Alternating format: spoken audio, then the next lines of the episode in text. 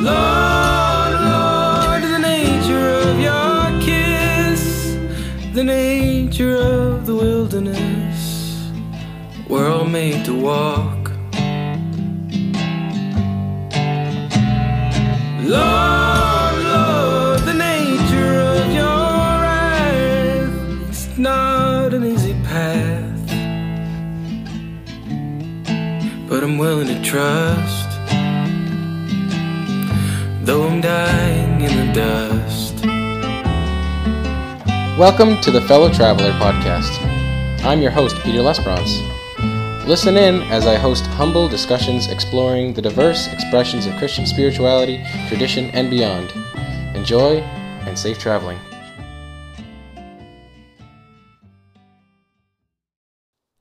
Hello, my fellow travelers. Thanks so much for listening in.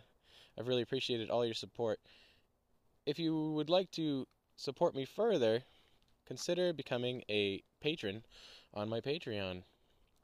Simply go to patreon.com forward slash morningsun underscore fellow traveler, or just click the link in the show notes. Thank you so much. I love you. Well, we have a very special guest today the infamous Shane Claiborne, public enemy. Just Good kidding. to be with you, man. Good to be with you. Shane Claiborne, where are you right now? Are you in Philly? Just got back to Philadelphia. Yeah, I, I, man, had a incredible weekend. I got to spend it in Atlanta with uh, the King Center and Dr. Bernice King celebrating.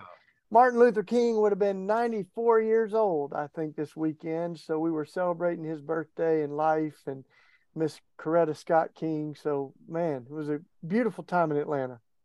That is so cool. Well, thank you so much for joining me here on the fellow traveler. Um, I never imagined that I'd be talking to someone like you, but here I am. You know, I just put myself out there, and here we are. Pretty Yeah, sweet. well, man, yeah, we're all finding our way together. So uh, I'm glad to be with a fellow traveler, man. It's good to meet you, make some new friends. Thanks everybody for listening in. Absolutely, yeah, yeah. So Shane, I mean, you are really become well known for, you know, standing up for justice and um, and you're also the author of some excellent books like Jesus for President, Irresistible Revolution, and Shane. I mean, uh, yeah, tell us a little about a little bit about. Um, actually, no. Let's just well, you know, we'll just we'll just start with your your spiritual heritage. Um, where did you where did you begin in your faith? What tradition did you grow up in, and what did that look like? Uh, and were there any experiences within that that uh, really rooted you in the faith? And um, you know, you can share as much as or as little as you'd like to. Uh, Yeah, uh, dude. Well, I've I've been shaped by several different flavors of Christianity, like th- the different streams. I my I mean my a lot of my family were Southern Baptists, uh, and my mom and I are really tight. My dad died when I was uh, just turning nine years old, um, and so mom and I have been a quite a, a team and everything. Uh, and she she dipped into the Methodist Church when I was, you know, in middle school and stuff and junior high, and uh, so that that was where I first really began to hear about Jesus and um, went to a youth event, you know, where they gave an altar call and invited us to dedicate our lives to Jesus. And that was very sincere for me. I, I felt like I recognized uh, Jesus as the Son of God who died to heal the wounds of sin in the world and, you know, all that. And so um, that was that was really a beautiful beginning of a um, my own spiritual uh, journey. And then, you know, I got a little bored in the Methodist Church. Uh, I'm sure they're not, they're not, there's many of them that have more fire. You know, the Methodist symbol is the fire on the cross. So there's, but, uh, you know, I, I wanted that Pentecostal fire. I wanted folks that believe that in miracles and believe that God is uh, still active in the world. And um, so I went to this Pentecostal church that I think some of my family was a little worried it was a cult. It met in a like a, like old warehouse, you know.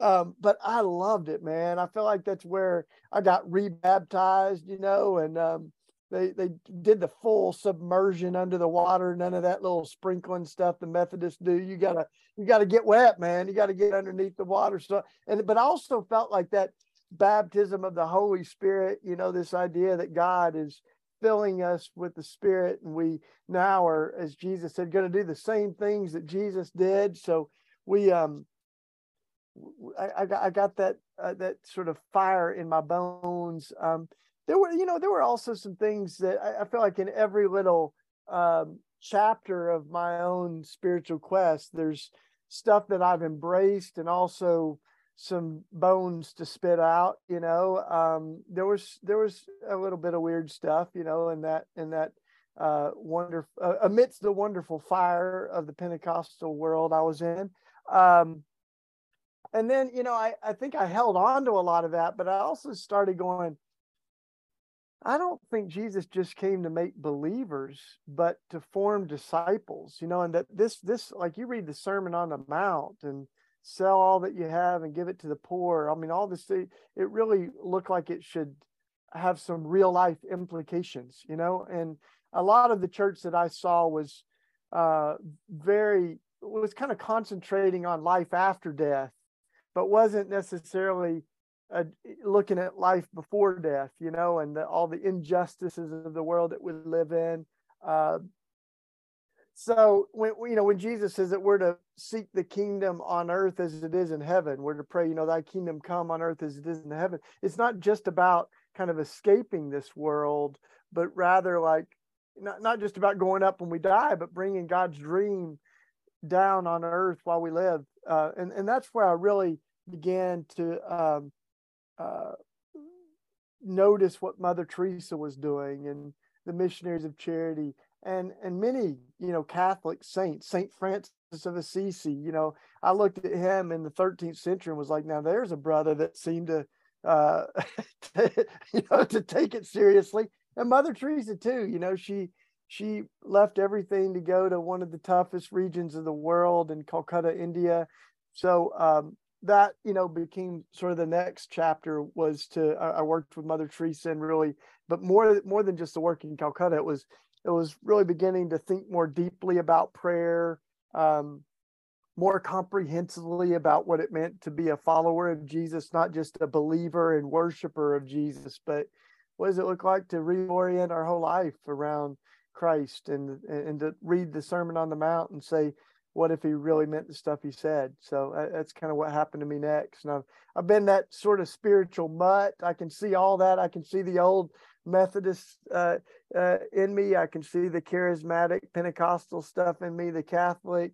So now I've seen a lot of life these days outside of the white evangelical church and a lot of the liberation um, uh, and charismatic uh, communities like the historic black church, the kind of uh, Latino Pentecostal church that has roots in uh, some of the the spirituality of folks like Oscar Romero and El Salvador, and those so those kind of have also been a a part of the fusion that formed uh, that it's for, you know forming me these days. Wow, that's cool. I mean, it is neat, and I notice this as like a common um, theme that the experiences and the traditions that we dip our toes in seem to be like little puzzle pieces in our journey and build us almost building blocks you know, if we were building, you know, um, that's that's kind of neat. And you know, I'm sorry about to hear about your your father passing away at nine. Did that? Do you think that had a, a big effect on your spirituality? Uh, yeah, I would say so. I mean, it, it affected pretty much everything. Um, my dad had multiple sclerosis, uh, MS, you know, and so he was mm-hmm. in a mm-hmm. wheelchair. He was, um, uh, his health was not um, good, at, you know, at any point in in um, my life. So, but I have great memories of him. He he loved pinball, so I would. This is before you know video games were big, and uh, the old pinball machines, dude. I would sit on his lap and just uh, rock it out playing pinball. I've still got one of those pinball machines in my basement. Um, but you know, he, I think that there was that space that I felt. Um, I love scriptures like God's a father to the fatherless. Uh, for who I was in that moment, that really um, that that intimacy with God uh, uh, filled a real space of longing in my own soul, you know, and I I felt a lot of love from my mom and from you know my grandparents. Um, but there was, you know, I think there was a real um, personal side of God that I experienced, um, especially through some, you know, those pretty hard times in my my uh, like 10, 11, 12 year old years. Wow, that is pretty neat. Um, it does seem kind of ironic and interesting that it seems like the people to whom Jesus is most relatable is not the typical like like like you pick a picture like the normal life, the typical life, the typical person.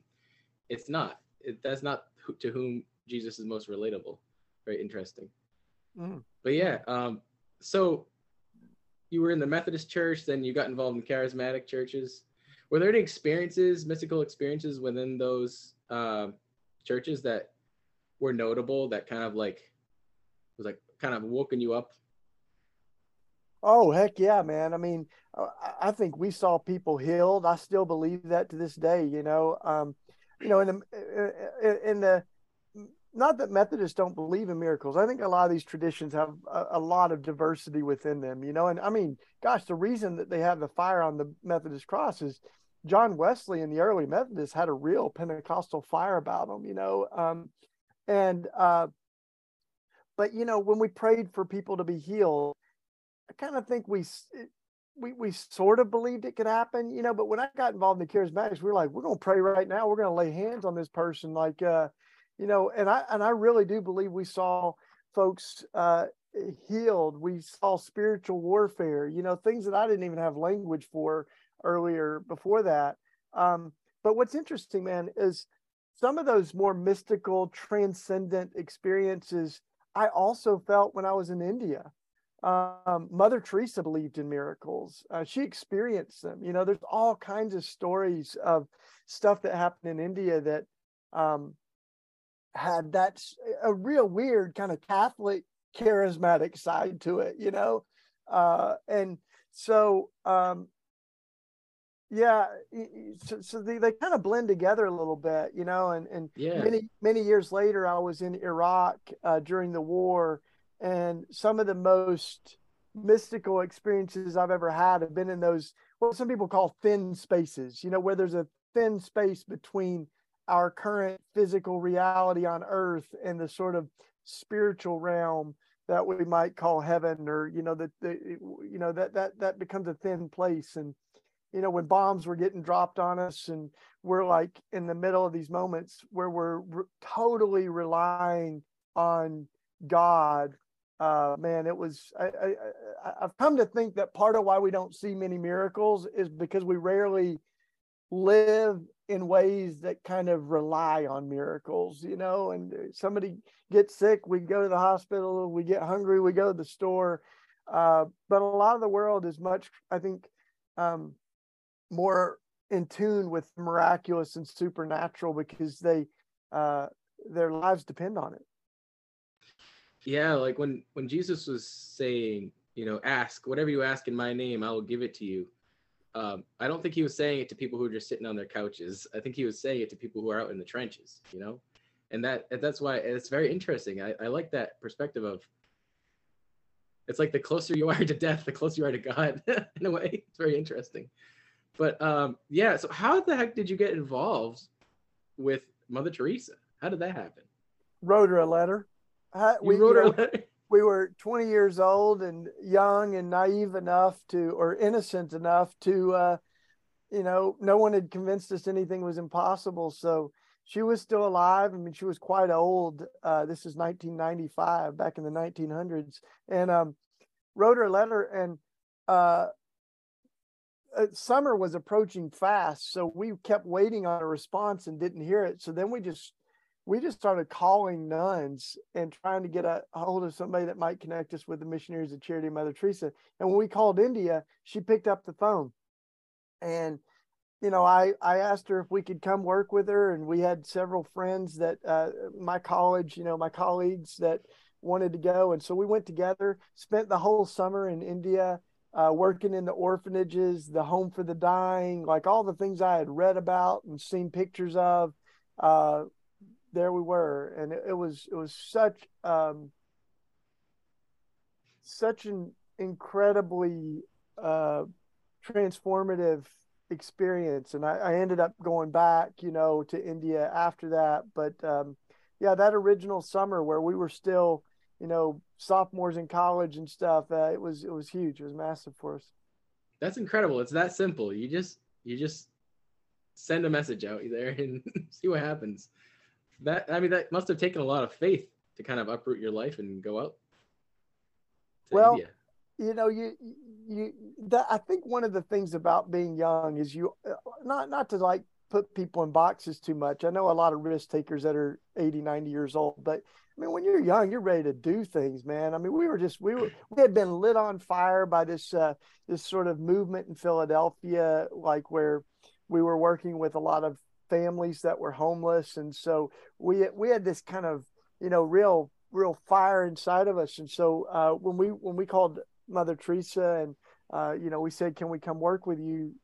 She said, "Come on out." And then, you know, I'm thinking like you, Peter. I'm like, "Cool. Well, where are we going to sleep? You know, what are we going to eat?" And I'll never forget. I asked her that, and she said, "God takes care of the lilies and the sparrows. God will take care of you." wow, that's that incredible. Was, and I was like, great. I'll tell my mom that when my mom's like, where, where, how are you going to do this? So my yeah. mom would kill me if I did that. That's hilarious. So, so how was that? Um, you know, how, how did it feel being like a Protestant living amongst Catholic, radical Catholics in, in India? Well, there were things that were really, really different, you know, um, but when you're I, I, find that like a lot of times we feel like we have all of these differences because we're in our heads too much but when you're being moved by your heart and you've got your hands um, you know you're working together uh, it, it really felt I, I, felt this kindred spirit you know? Um, we every day we're working in the um, with with children you know some of them had been abandoned in train stations. We were pulling people off the streets who were dying i mean literally dying. And mother teresa's home for the dying was for to make sure that someone has a person holding their hand as they take their last breaths and no one should die alone. And so it was very you know holy work. I mean but i mean i mean my head was spinning though you know i'm i'm near I don't even think I was quite 20 years old. You know, I'm I'm there like just seeing things I had never experienced before. But I mean, I didn't know who was Protestant or Catholic or whether, you know, these folks I was working with were Christians. There were people from all over the world. Um, and we were just doing this work together, and it was such holy, beautiful work. Um, we were one of my jobs, Peter, became to uh, uh, to throw a street party for the kids that were homeless, you know, and these are like some of these are 10 year old kids that are living on the streets. And that was my job. I think it was every Tuesday night, you know, is to get a bunch of these kids together and we'd play games and, you know, uh, so, but every morning we would pray together. And it was different at first, you know, because it, they were more liturgical prayers, prayers that are, you know, more familiar to Catholics. Uh, but they were beautiful. I mean, one of the prayers that we prayed every morning was, uh, Dear Jesus, let every person I come in contact with feel your presence in my soul. May I leave off your fragrance everywhere I go. Leave off the fragrance of Jesus. And, you know, it's interesting too. Every morning, Mother Teresa wanted to have communion. Uh, which I thought was sort of different. You know, growing up Methodist, you did it like once a month, and uh, but she wanted it every single morning. And we were talking to one of the nuns about that, and she said, "Well, you've heard it said, you are what you eat." And she's like, "That's what we're praying." You know, like we really believe that when we, you know, do the Eucharist or we we take communion, that it's transforming us. You know, uh, that we're the body of Christ. We're praying would permeate us. The blood of Christ would ooze through our veins, you know, so that we might be able to say with Paul, the life I live, I no longer live, but Jesus lives in me. So, man, I mean, these this was a a really powerful new way of thinking about prayer. You know, not just trying to get God to do what we needed God to do, but trying to trend, you know, to get ourselves to be who God wants us to be, and that we were the ones being transformed by um, prayer and the Eucharist, and um, that's why you know some of my evangelical friends they they they you know heard we were in India and they're like, well, you know, the Catholics don't really believe in a personal relationship with Jesus. I'm like, mm. actually, Mother Teresa called Jesus her lover. She called Jesus her spouse, right? I'm like, yeah, doesn't get much more personal than that. wow. Yeah, seriously. No, it's funny. It is mind blowing because like the past few years, I've gotten involved with some with the Catholic worker movement a little bit, and uh, here in Worcester, Massachusetts, we have the Mustard Seed uh, Catholic Worker, and cool. um, and we're friends with some people in Philadelphia as well. But uh, you know, I grew up Protestant, obviously, so it was interesting getting involved with these radical Catholics. Um, I thought we were going to be debating the implications of justification or something like that, but we're not. We're not at all. It's like this. we're there. We have so much in common, and ultimately, we all want to see the kingdom of God come to earth. And when I when I engage with them, it's it's it's it's giving so much richness to my spirituality. Um, yeah, getting, man. Getting involved. There's there's certainly things that um I question or have you know uh, some hesitations about in the Catholic theology and mm-hmm. world. Um, um, and and yet it's also true of many of the Protestant denominations. I, I think it was Stanley Hauerwas, uh, you know, the wonderful theologian that at one point said uh, every person should probably have two or three things that they question within their own tradition, but you don't want more than four or five, Stanley said. Makes things so, too complicated. Yeah, so uh, you know, I, I think that no matter where we find ourselves in the landscape of Christianity, there's there's mm-hmm. probably a few things that uh, are still uh, yet to be um, discovered or, or fulfilled or changed. Um, but uh, anyway, you know, yeah, I mean, sure, I, yeah, I, I love it.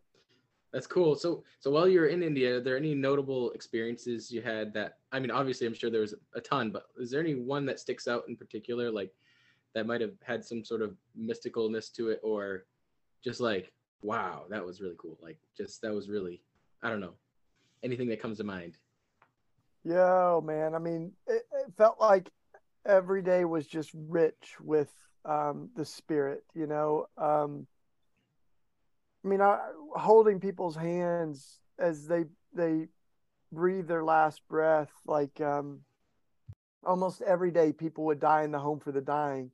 Uh, and if if they actually got better, they went to the home for the sick. There was a different, you know, home that Mother Teresa started for folks that were maybe not imminently dying. Um, but when you go into the morgue in the home. There's a there's a place there where you know t- you take the bodies after they passed away. It says on the wall, "I'm on my way to heaven," and then when you turn around, it says, "Thanks for helping me get here." and my friend said, "It feels like we're travel agents, you know, try, trying to help people get from this world to the next." And uh, so, really holy work. But you know, I mean, one of the most unique experiences I had too. So I, I worked there every day, but then there was a period where um, there was kind of a gap that one of the brothers, uh, the the uh, uh, the the you know religious men that were a part of the missionaries of charity, uh, he left, and um, and there was uh, a space available, and and it was in a a village where um, it, there were a group of about 300 families uh, who had leprosy, so they had skin diseases and they were they were ostracized. Um, it, it's you know the caste system where where we even get the idea of being outcast um, was such an oppressive system. I mean, if if you had like a leprosy, then you couldn't go in public spaces, restaurants or stores. And so Mother Teresa that must make the Bible really real to you. You know, like yeah, dude. I mean, you, right? You read these stories, and I had heard, you know, um, uh, I, I, guess in church history classes or whatever, you know, the stories that folks with leprosy would ring bells so folks would, you know, stay away they, they so that they wouldn't bump into anyone or touch them. And I mean, that was how stigmatizing this was. And so Mother Teresa obviously had a different set of eyes. And she said, These people are precious, children of God. And um, we need to create a life giving, loving space for them uh, to live. And so she got this tract of land donated along the train tracks. And that's where I, I stayed uh, for this, this little, uh, it's like a week or two. And um, so these families, you know, I mean, my goodness, they, they had created a village where they raised their own food and they had a fish hatchery. They, they had a wood shop where they would create prosthetic arms and legs because uh, the disease affected you in such a way that you there was amputation was very normal with and so they would custom make an arm or a leg out of wood. Um, they had a medical clinic there. They had a school. So it was amazing you know? Um, and uh, one day in particular i'll never forget that there's a man who um, was being treated and I was in the medical clinic. My usual job was to roll cotton balls. So all this cotton that they had grown, I would roll it, and they were using it, um, you know, as bandages and uh, to treat each other. And, but one of the guy, the doctors, all of the doctors had leprosy, and they had been treated. So now they were sort of, you know, healing healing other people. But one of them left, and he, you know, grabbed me and said, "Can you can you take my spot?" And this was really different, you know, it was, and it was a little outside. I, I was, I, I didn't speak Bengali or Hindi. And so I was really, even just the cultural barriers were tricky. Um, but I had been watching intently, you know, and so I did, I just kind of jumped right in and started treating this man. And I'll never forget. I mean, you talk about mystical. This was an experience where, as I'm treating this elderly man, I'm treating his wound and um, doing the best I can. You know, it's basically uh, sort of it almost looks like an acid you know it's just eating away at his skin and i'm, I'm kind of treating it and um and he looks me at me and he's he's just smiling and he says namaste which is a very holy word and um one of the guys explained it to me and he said i'm sure you've heard the word but do you know really what it means? Do you know what he's trying to tell you? And i said no tell me and he said the word means the Holy One in me honors the Holy One in you. He said, There's not a great translation into English, but it's one of the most beautiful words. And it just means, like, you know, the image of God in me recognizes the image of God in you. And we just stared at each other. And I felt like I wasn't just looking into the eyes of some poor leper in Calcutta, but I was looking into the eyes of Jesus. Um, and and i also had this sense that maybe he isn't just seeing some you know rich kid from do-gooder you know kid from america but maybe he can see jesus in me. You know and going back to that prayer that we're praying every morning that someone would catch a little glimpse of jesus in us that we would leave off the fragrance of jesus uh, in the world. So um, that that was one of those thin spaces, man, where I, I, felt like I had really encountered Jesus. And I'm, I knew a little bit more deeply, you know, profoundly what Mother Teresa meant when she said, when we see the poor, we see Jesus in his most distressing disguises. So when Jesus says, you know, when when I was sick, did you take care of me? Mm. I mean, I kind of literally felt like I, yeah, uh, he wasn't just messing around when he said that, you know? Mm-hmm. So, yeah. It's beautiful. Wow, that's super cool. I really love it a lot. Uh, there's not much I can say about it. I just like take that for what it is, people. But anyway, um, how about you tell us a little bit about the work you're doing now? I I saw recently you've uh, launched Raw Tools, right? Yeah, man. Well, first of all, we've been on the north side of Philly for 25 years. We just celebrated. This is kind of feels surreal, but uh, 20, you know, a quarter of a century uh, you've probably barely been alive that long, Peter, but um, um, I'm gonna be 30 this year. There you go. You were five years old when we started Simple Ways. So that's pretty awesome.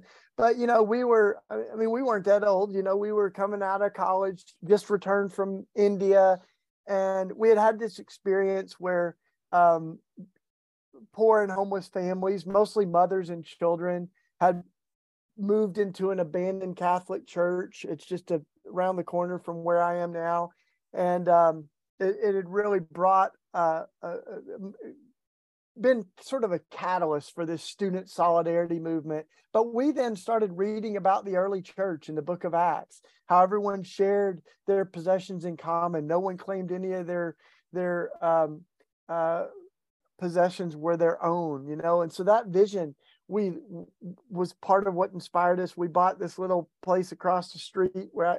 I live across the street from where the Simple Way started, and we've it's turned into a, a, village, you know, over the last 25 years. And um, you mentioned the Catholic worker movement, and um, it was as we started here that we became aware of other movements like the Catholic workers and the L'Arche community, different monastic orders, uh, folks like Koinonia Farm down in Georgia, uh, all these different communities that began to sort of inspire and shape us. And um, uh, so that's that's what we've been up to. And you know, over the years, there's a few things that we've been passionate about. Um, Mother Teresa used to say, what's important is not how much you do, but how much love you put into doing it. We're not called to do great things, but we're called to do small things with great love. So, you know, above our door for years, the simple way, uh, there's been a sign that says, uh, Today, let's do small things with great love.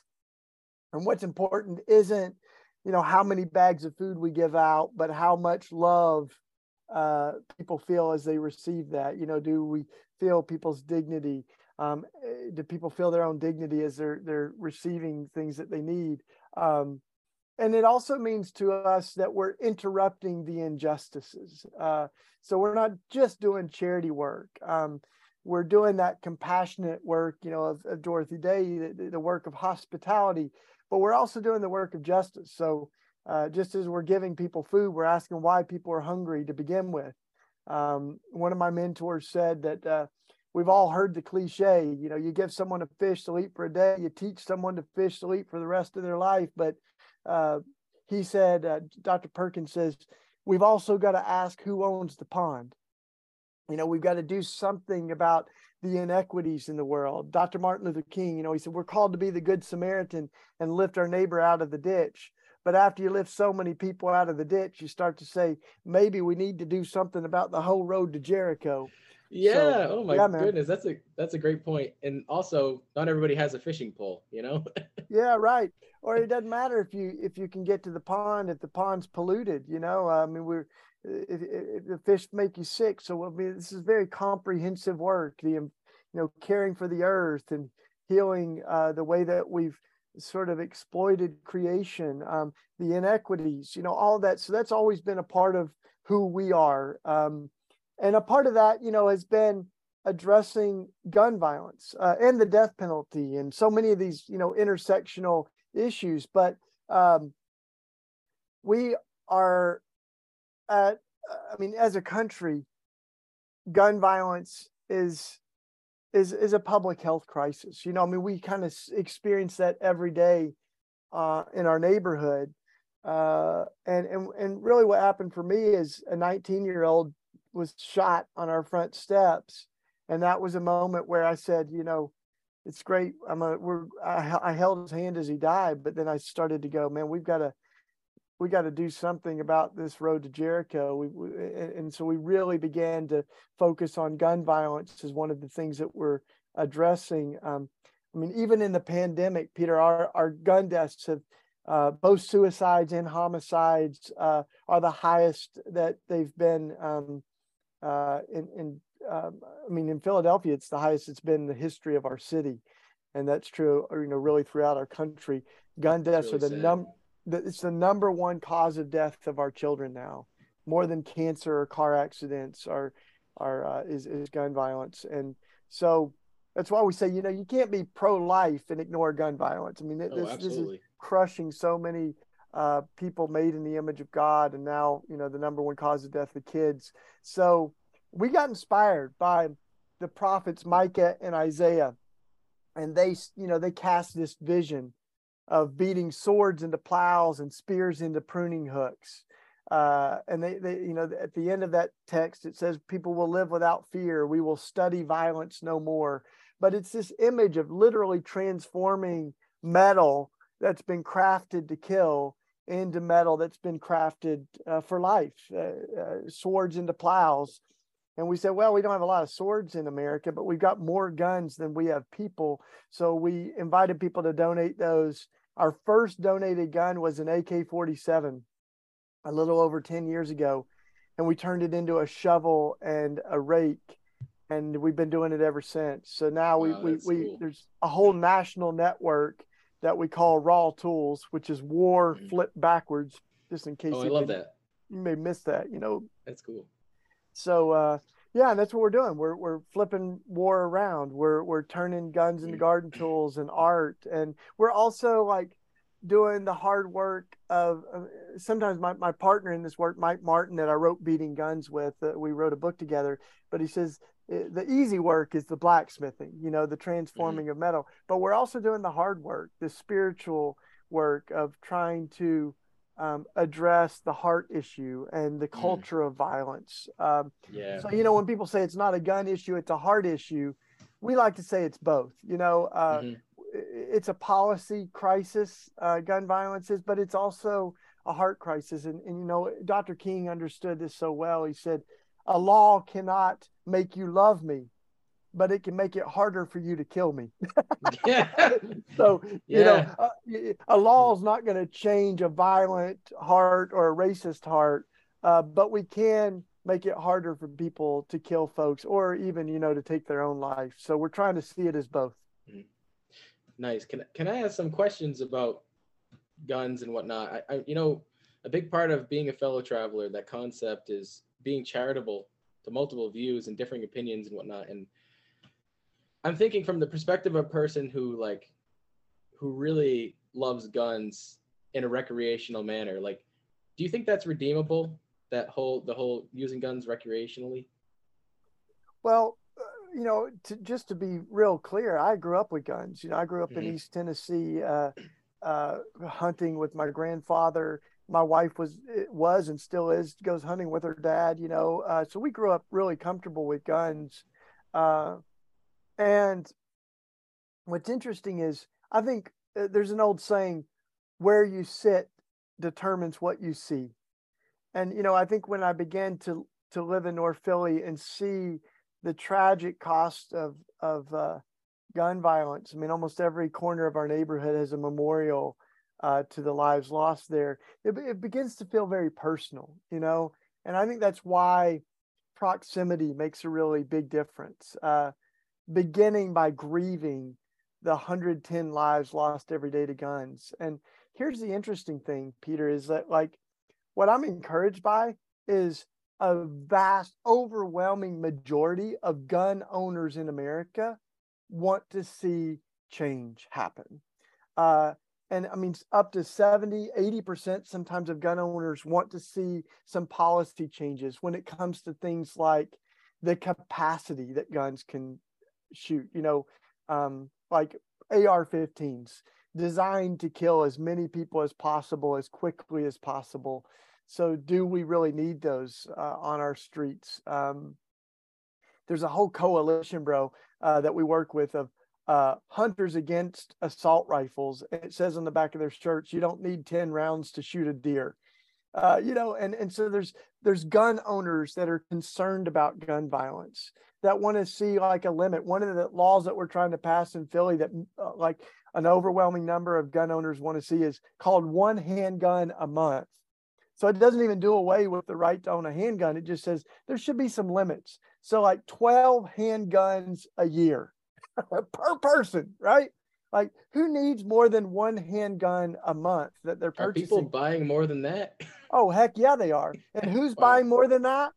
Uh, people that are not making the world safer, and many of right, whom are making a whole lot of money off of selling handguns. So that's why people say there's some common sense changes that we could make, right? Of Mhm. of simply um, th- those sorts of things. Um, and and you know i think there's many other ones domestic abusers that um, there, you know there's a pattern that if you are abusing people in your own family um, it's a strong indicator that you might hurt other people outside your family Mhm. or that the people in your family that are victims of domestic violence might become victims of domestic homicide so it's just kind of seeing those red flags and um, saying what can we do Mm. uh, we're not going to save every life you know but we can certainly um, make it easier uh, to save some lives. I mean, think of cars, you know, all the things that we've done around cars, which are not designed to kill, but they can be Yeah. deadly. So we've done all kinds of stuff, you know. Um, you've got to pass a test. You've got to show that you Yeah. can drive a car. And Yeah. um, and and you know, if you abuse your right to the car, you can lose that license. Mhm. Uh, all you know, all the speed limits, even you know, as technology changes, we've got you know, texting and driving laws. We've got airbags and seatbelt laws, all these things that we've done to try to protect life. And I think that we should have the same kind of um, logic when it comes to guns. You know, what what are some things that we might put as safeguards in there? Um, uh, there's a minimum age, you know, to driving, and I think uh, uh, young people 16 to 21 years old are responsible for a disproportionate amount of uh, the gun violence.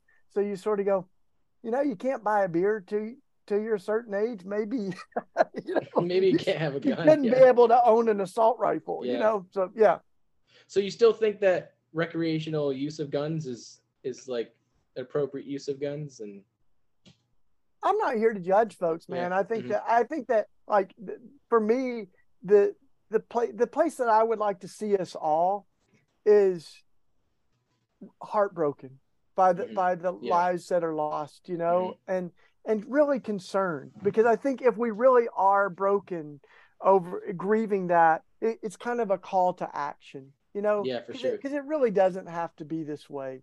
I mean, you Mhm. look at so much of the world, and people say, "Well, what about you know mental illness? What about uh, you know violent music and video games?" The thing is, you know, every every country in the world has folks that um, you know are playing violent video games, and and you know folks that are racist or prone to violence or have mental health struggles. But what's unique about America is this kind of um, unrestricted access to to uh, guns that can do so much da- Mhm. damage. So, you know, an assault rifle in the hands of a sinful person um, can do a lot of damage, and I think a That's lot of the world yeah. rec- recognizes that. You know, Mhm. and um, so yeah, I mean, I also think it, for those of us that are choosing to follow Jesus, there's other questions that you know are raised. I I, I think that Mhm. the gun and the cross give us two really different versions of power. And Yeah. one of them one of them says I'm willing to die and the other says I'm willing to kill. Mm. And there sort of comes a point for me where we've got to choose the, between those, you know, that it becomes Yeah. really difficult to love our enemies as Christ commands and simultaneously prepare to kill them. You know, you Mhm. kind of go like, I, I, I'm not sure that, um, you know, Jesus carried a cross, not a weapon. Mm-hmm. Yeah, And I yeah. think that, that that should also um, reorient kind of how we think about those things, you know? Yeah. So, uh, I- yeah. I have a question about um, Jesus because this this has been on my mind because you know I love the that people are recognizing the nonviolence of Jesus. I think there's one there's one scripture I always struggle with when when he's telling his disciples to get that I've not come to bring peace but a sword. And how how have you grappled with that? Well, I, I think that uh, you know he goes on to say that to, that this this is going to divide some people, you know, and as much as we grieve the division in our country, there are some things that are worth taking a stand on, you know, and I think that's what Jesus is kind of saying is that um, if you're going to choose to follow me, there's going to be some folks that it's going to have repercussions, you know? Um, sometimes your parents are not going to like it or your in-laws are not going to like it or you know like it's thanksgiving dinner is going to be awkward sometimes like if you're really taking the gospel seriously. Um, so I- you know i think it's really clear that he's he's kind of talking about that type of division you know rather than um, that he actually came to carry a sword to kill some folks or to hurt people, you know. Um, Yeah. and you know when there is even a text where um, he says, uh, "If you've got a sword, bring it," you know. And I Yeah. bel I believe it's so clear that Jesus is kind of airing the dirty laundry. That there are people in that crowd, even his own disciples, who are still holding out this logic that this is a violent revolution Mm. that we we need our swords that jesus Mhm. is going to re you know it's going to be that kind of um uh, of uprising and so what's interesting is if you look right after that text where jesus says if you've got a sword bring it um if you don't go get one you know he's kind of like like kind of stirring this up and putting it out in the open. Um peter his own disciple picks the, the soldiers come to arrest jesus and he actually uses the sword right? He he Mm. cut he, he, he, um defensively you know he stands his ground and he cuts a guy's ear off and jesus rebukes peter and he says put it away. If you Mm. live by the sword you die by the sword. And then he picks the ear up and and heals the guy that peter wounded. And the early christians they were absolutely stunned Mhm. uh, folks like Tertullian, and you know, one of the yeah. early, he said, when Jesus disarmed Peter, he disarmed every one of us. Mm. This was the final, this was the final triumph over the logic of redemptive violence. You know, if Mm. ever there was a case for using violence for good to try to protect the innocent. I mean, Peter had the best book there, you Yeah. know, the best case there ever was. Even self defense. it's even a case of self defense. yeah exactly so you know I, Wow. I i believe that this is exactly the point you know um Mm. and, and in fact you know there is the prophecy that that jesus would be numbered with the transgressors you know that there are Mm. those violent folks that were were learning the way of jesus you know they're learning that the cross is an alternative to the sword Mhm. um, and and and that's why Jesus, when he's being crucified, when he's being, you know, he's kind of on trial, he said, "My kingdom is not of this world. If it were, my disciples would be fighting, uh, be Yeah. using violence. Mm. Uh, so it's actually a distinctive mark of the movement of Jesus, nonviolence. You know, Yeah. Jesus is the Prince of Peace. Uh, it's not so just I one interpretation. that. Like I like think a lot of people think, oh, that, well, that's one interpretation of Jesus. It's like, no, you can't really understand Jesus without the nonviolence, without the non-retaliation, without the enemy love and blessing. You know, it's like, yeah, no, I I believe this is at the very heart of what it means to be a follower of the Prince of Peace.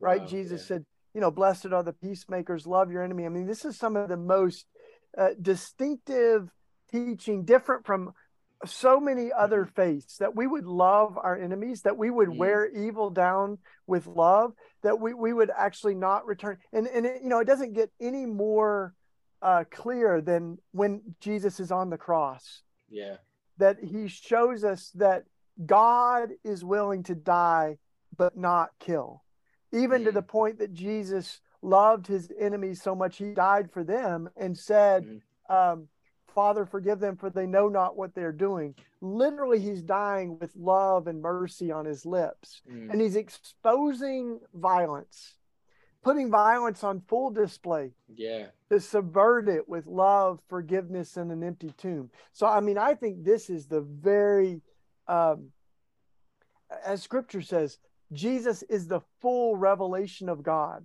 I mean, this is Mm. God on full display. And it Mm. becomes so clear uh, that God is nonviolent, um, that Mm. God is choosing uh, to die rather than to kill. Uh, and, and the early, this is what's so interesting, Peter, is the early Christians got it. I mean, yeah. for hundreds of years. At least three hundred years. Yeah, you don't see a single Christian defending violence. And they were so comprehensive in how they understood it. The early Christians spoke against violence in every form it had in their Mhm. society. Uh, they spoke against the death penalty. They spoke against military uh, service and combat. They spoke against um, uh, the gladiatorial games, which they saw Mm. as this sort of glamorization, uh, uh, glorification Violence, of yeah. violence in their world. Um, they spoke against abortion. You know, they they they were they they spoke against everything that was crushing the image of God. Mhm. Everything that was against human flourishing. Yeah. Exactly. So the the newest book that I've written, it comes out next month. I'm not sure when this Ooh. podcast will come back, but it's called Rethinking Life. Wow. and and it's about this kind of uh, comprehensive ethic of life uh, and uh, you know because the last couple of books i've written have been on the death penalty and on gun violence very specific issues and i wrote them because i thought on these two issues gun violence and the death penalty christians have not been the biggest champions of life in fact we're the Mhm. biggest gun owning demographic in america and we're the biggest supporters of the death penalty uh, Yeah. in spite of you know uh, having the victim of death penalty at the heart of our faith. So you know, Yeah. but I wanted to like build a foundation and a you know kind of zoom out a little bit from just the issues and to say what does it really mean to be champions of life. So that's what you know rethinking life is about. Wow, that, that's great. And it was really helpful for my understanding. I wanted to talk quickly about um, Christian nationalism because that's been a huge discussion in the past few years. I it's now we just had the second anniversary of that unfortunate day, January 6th, 2021. Um, and you've done a lot of work with trying to bring to light what is uh, Christian nationalism, how is it hurtful, how is it not helpful, and I was wondering if you could share a few thoughts on that. What what what is Christian nationalism? Well, I, so maybe it's helpful to to it's become sort of a, a um, phrase that we hear we hear well we hear it a lot, but Mhm. we don't necessarily step back to unpack it. So Yeah. first of all, the word Christian, let's just take that word. Uh, Mhm. it it means Christ like, right? That that's Yep. what Christians are meant to be. They're to Mhm. remind the world of Jesus. We're to be living our lives, um, uh, you know, totally oriented to Jesus and the Sermon on the Mount. And that's why you know things like January 6 are so problematic.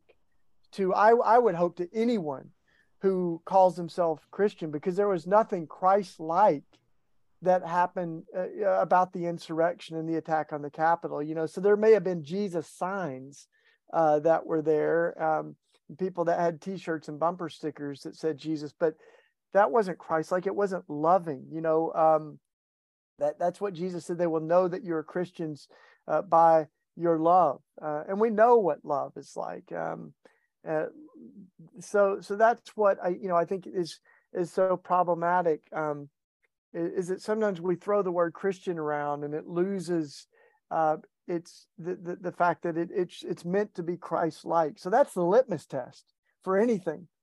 Does it look like Jesus? Uh, does it feel like love? You know, and we know that love is is kind and patient, and Scripture says it doesn't. You know, it doesn't envy or boast. It's not rude or arrogant.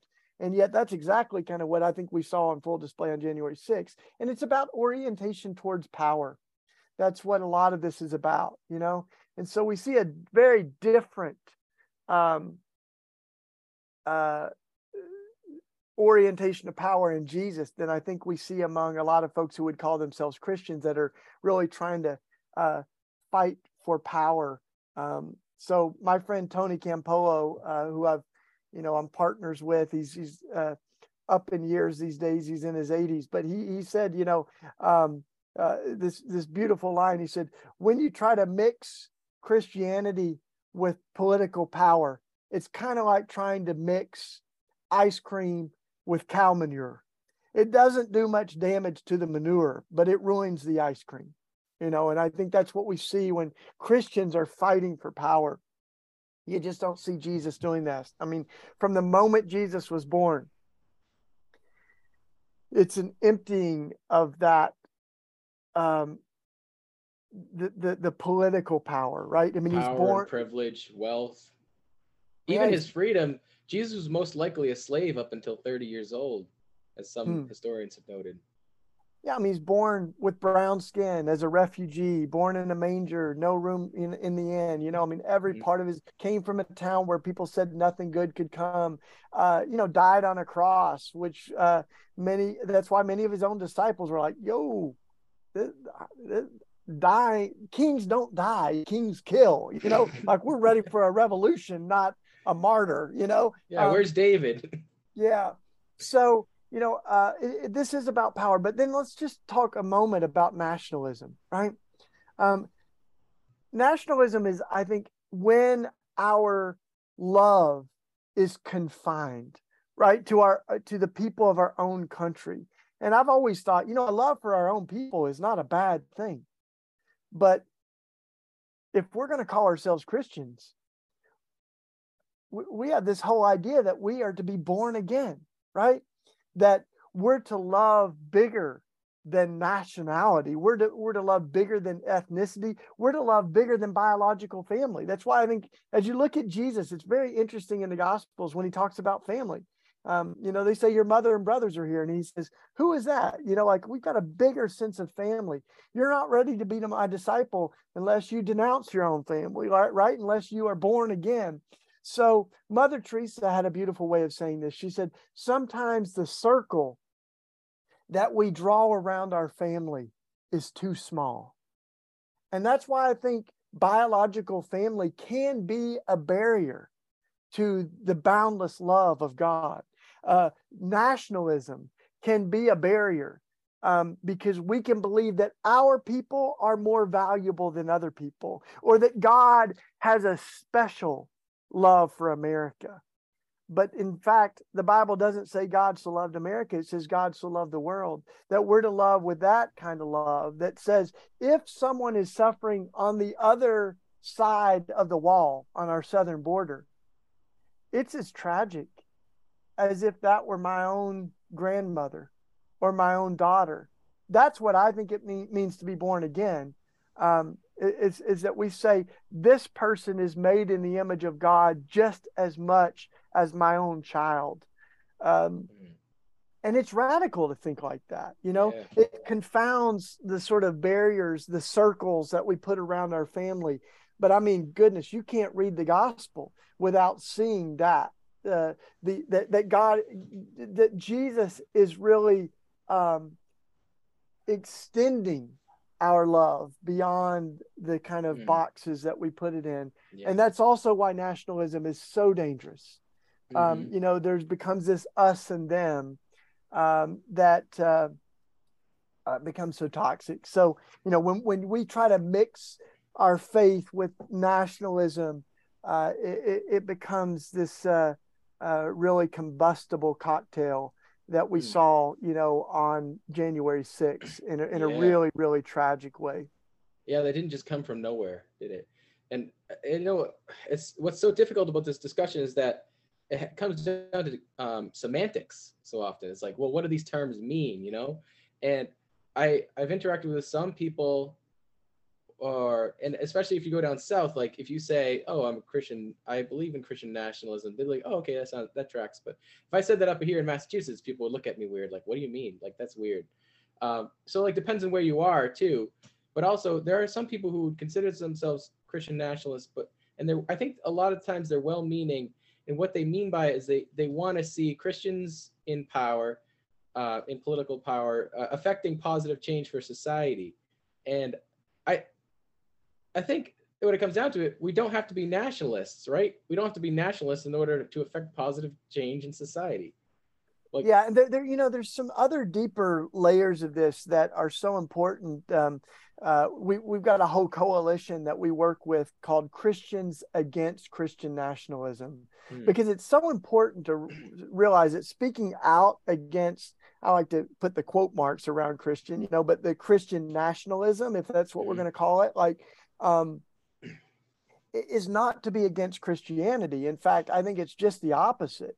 Um, mm. That this is uh, a theological heresy. Um, yeah, and and and not only is it a threat to our democracy, as we saw on January 6th, but Christian nationalism is a threat to Orthodox Christian faith.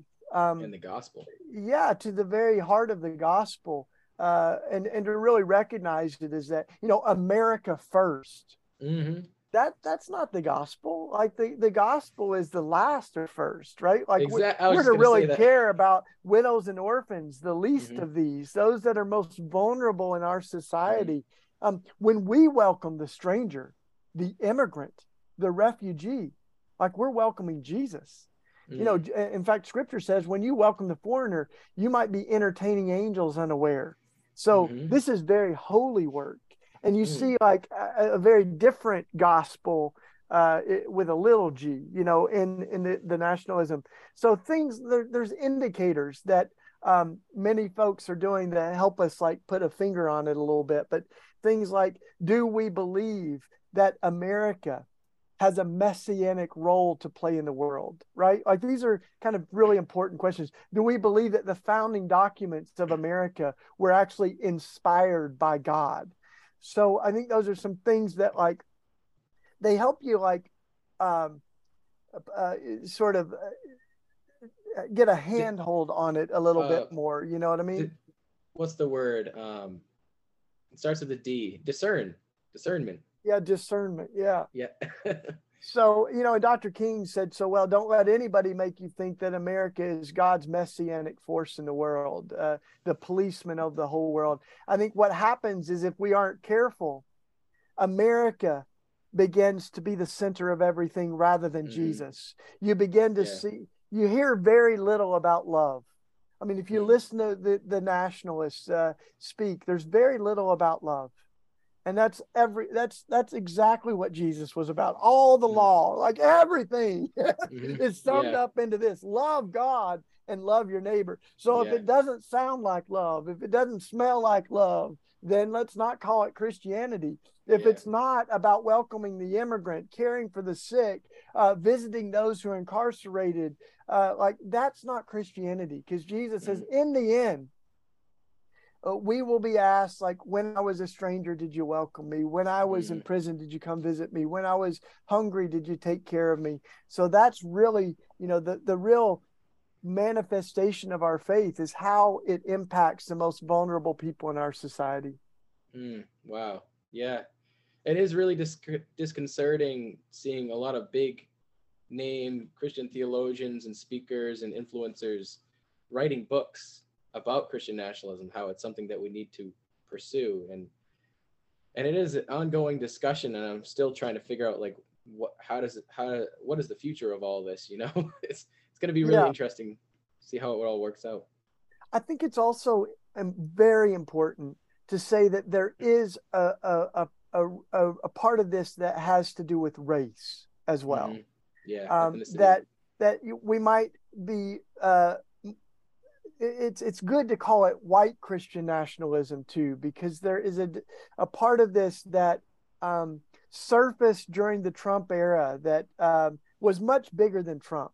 But what happened was we began to see after the first African American president, the changing demographics of America. A lot of white folks began to be uncomfortable, right? Mm, and um, to, to this this sense of what's often named as white fear or white fragility, or we might even call it white nostalgia, right? That we want to go Mhm. back, make America great again. to a time that didn't exist. really means make America white again, right? Yeah. And some of this is about the changing def- demographics of America, um, Mhm. holding the reins of power. These Mhm. people are replacing us, right? All of this, even how we talk about history. So there are some white Christians that I think are more shaped by whiteness than by Christ likeness, right? They're being discipled by Fox News more than the Sermon on the Mount. Um, Mm. And this, some of this is not about left and right; it's about right and wrong. And I don't Yeah. have any political affiliation. Um, I'm very critical of some of the stuff on the left just as much as the right. Uh, I, I Mhm. like. I mean, we wrote Jesus for president, saying our hope is not in the donkey of the Democrats or the elephant of the Republicans, but our hope is in the Lamb of God. It's in Jesus. And, uh, you know, but you look at Jesus and you see um, some things that, that really should um, cause us to care about the versions of Christianity that um, don't sound or look like Jesus. And you know, Mm. as you as you as you look at the, the the white Christian nationalism, some of this has been around a long time. Oh, you know, yeah, Fre- sure. Frederick Douglass. Frederick Douglass said, between the Christianity of Christ and the Christianity of this land, I see the widest possible difference. you know, and he said, I love the Christianity of Christ. I'm just not so sure about the Christianity I'm seeing right now that uh, you know, so hurtful to women. And he, I mean, he called Yeah. it the the the slave holding, women whipping, cradle plundering Christianity. So we can call anything Christianity, but if it doesn't look like Jesus Mhm. and doesn't doesn't sound like love, then uh, it, it's not true Christianity. Yeah, Christian nationalism sounds like jumbo shrimp to me. You know what I mean? It's it's an oxymoron because Christianity is a global historic movement all over the world. So Yeah. like if if the people really I don't think know what they that they they know what they're asking for when they say Christian nationalism. If you're serious about that, what it really is ends up looking like is Christian globalism in a way. Like because if Christian nationalist takes themselves seriously, takes Jesus seriously, it ends up looking like, oh, well, he says the first shall be last. So that means we got to put ourselves, our country last in the order, the pecking order of the world. That's going to look like, um, you know, working together with other countries. That's going to work, look like um, decreasing your military spending. That's going to look like, it's going to look like a lot of things that people who call themselves Christian nationalism don't actually want.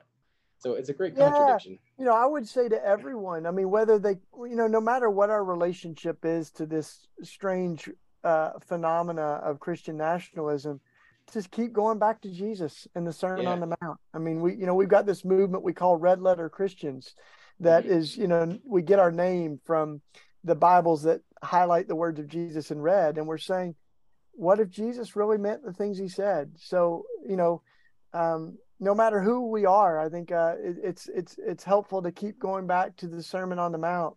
And uh, it was Mahatma Gandhi actually who said, uh, "I love Jesus." He was asked about Christianity. He said, Mhm. "I love Jesus. I just wish the Christians acted more like him." yeah, I know. It- It's it's really going to help our witness in the future of the church if we take Jesus seriously because so many people saw what happened on over the 4 years of that administration and January 6th and they're like whatever Christianity if that's Christianity I want nothing to do with it. And I get it. I get it. I get it completely. Yeah, and the good news is that the land, the spiritual landscape of what God is doing is much bigger and much more beautiful than these kind of distorted versions of Mhm. the Christian faith. And please, you know, every religion has people who have uh, opportunistically distorted the faith for their own agenda, that have Mhm. used their the faith uh, to perpetuate hatred. Muslim, Mm. There's Muslim extremists that have uh, we're very familiar with. Um, there's Jewish extremists. Um, if you go to Hebron, you can see the bullet holes in the uh, wall of the Abrahamic mosque there, where um, uh, a Jewish settler, you know, opened fire on Muslims during prayer. So Wow. no religion is immune to that kind of hatred. Mhm. But that's why we've got to keep coming back to love and Mhm. saying that um, at the heart of all of this uh, uh, is love, and and there are so many beautiful expressions of Christianity outside of the most toxic ones. So I think one of the things that we've got to do is not allow the uh, haters to hijack our faith. Mhm. Uh, you know, to to say that if you're leaving Trump evangelicalism or Christian nationalism, it doesn't mean that you have no place to go. Like there's a beautiful landscape in the historic black church, in the charismatic uh, Latino church. There's like uh, versions of the, the Catholic and other traditions that have this incredible comprehensive ethic of life that Mhm. is beautiful. yeah, Uh, so, um, sure. you know, I sometimes say if you go to a bad concert, you don't give up all music.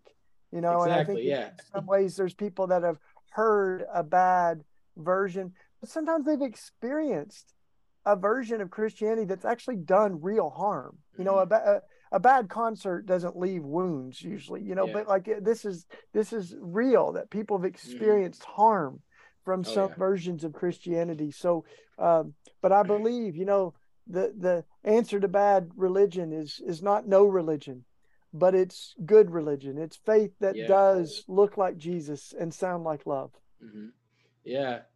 For anybody who's uh, listening and interested, you should definitely check out um, the Book of Common Prayer for Ordinary Radicals. Did I say that right? Yeah, man. You can go to commonprayer.net and uh, you know see it. Just uh, Common Prayer is uh, it was a beautiful project, man, that we we've I been doing it. doing for ten years. And folks can also go to our website, Red Letter Christians, and Mhm. check out more of uh, what we're up to. We do we do prayer uh, on the first day of each month together from Common Prayer too, so folks can join Mhm. us on the first of each month too. That's wonderful. Yeah, I I love the uh, what inspired you guys to put together this book. I love the app. The app's incredible.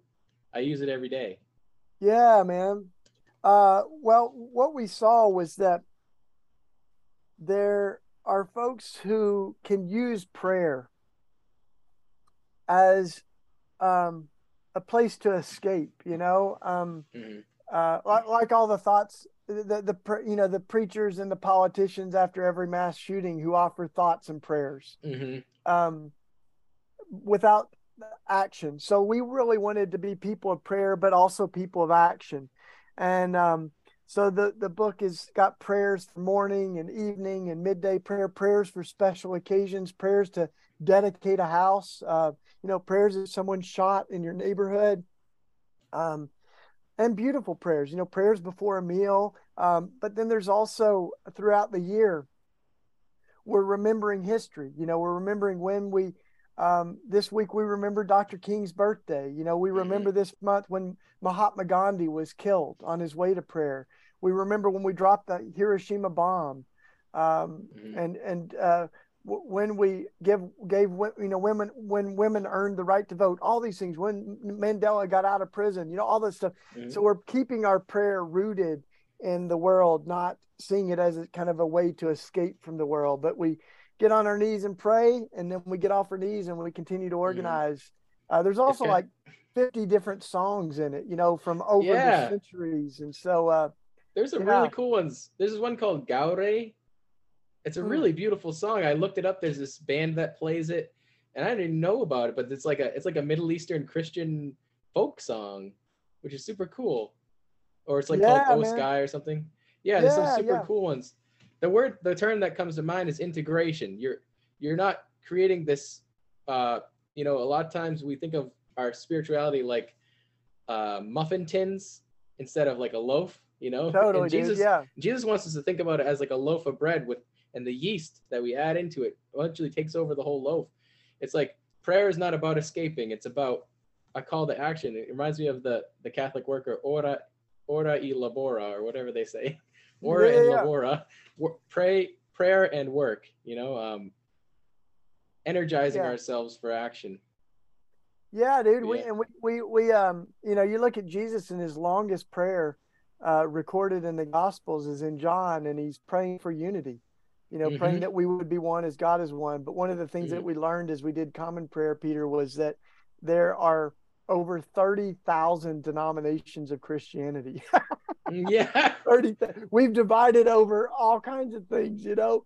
And some of Mhm. our denominations started because we were on the wrong side of racism, you know. So Yeah. we've got to so it's that unity that we're praying for and we you know red letter christians we say uh we're harmonizing but not homogenizing I like so that. you know yeah. unity doesn't mean uniformity oneness Mhm. doesn't mean sameness but that's why we've got all these different songs and prayers um it's kind of like a symphony you know and a symphony is Yeah. beautiful because of all the different instruments it's not as beautiful if you have a symphony of all french horns you know Yeah, what's beautiful, I get I think of that beautiful vision in, in Revelation 7 when you have all nations, tribes, tongues, ethnicities gathered around Jesus worshiping. And you notice how in the eschaton, it's not um we all just become a homogenous one.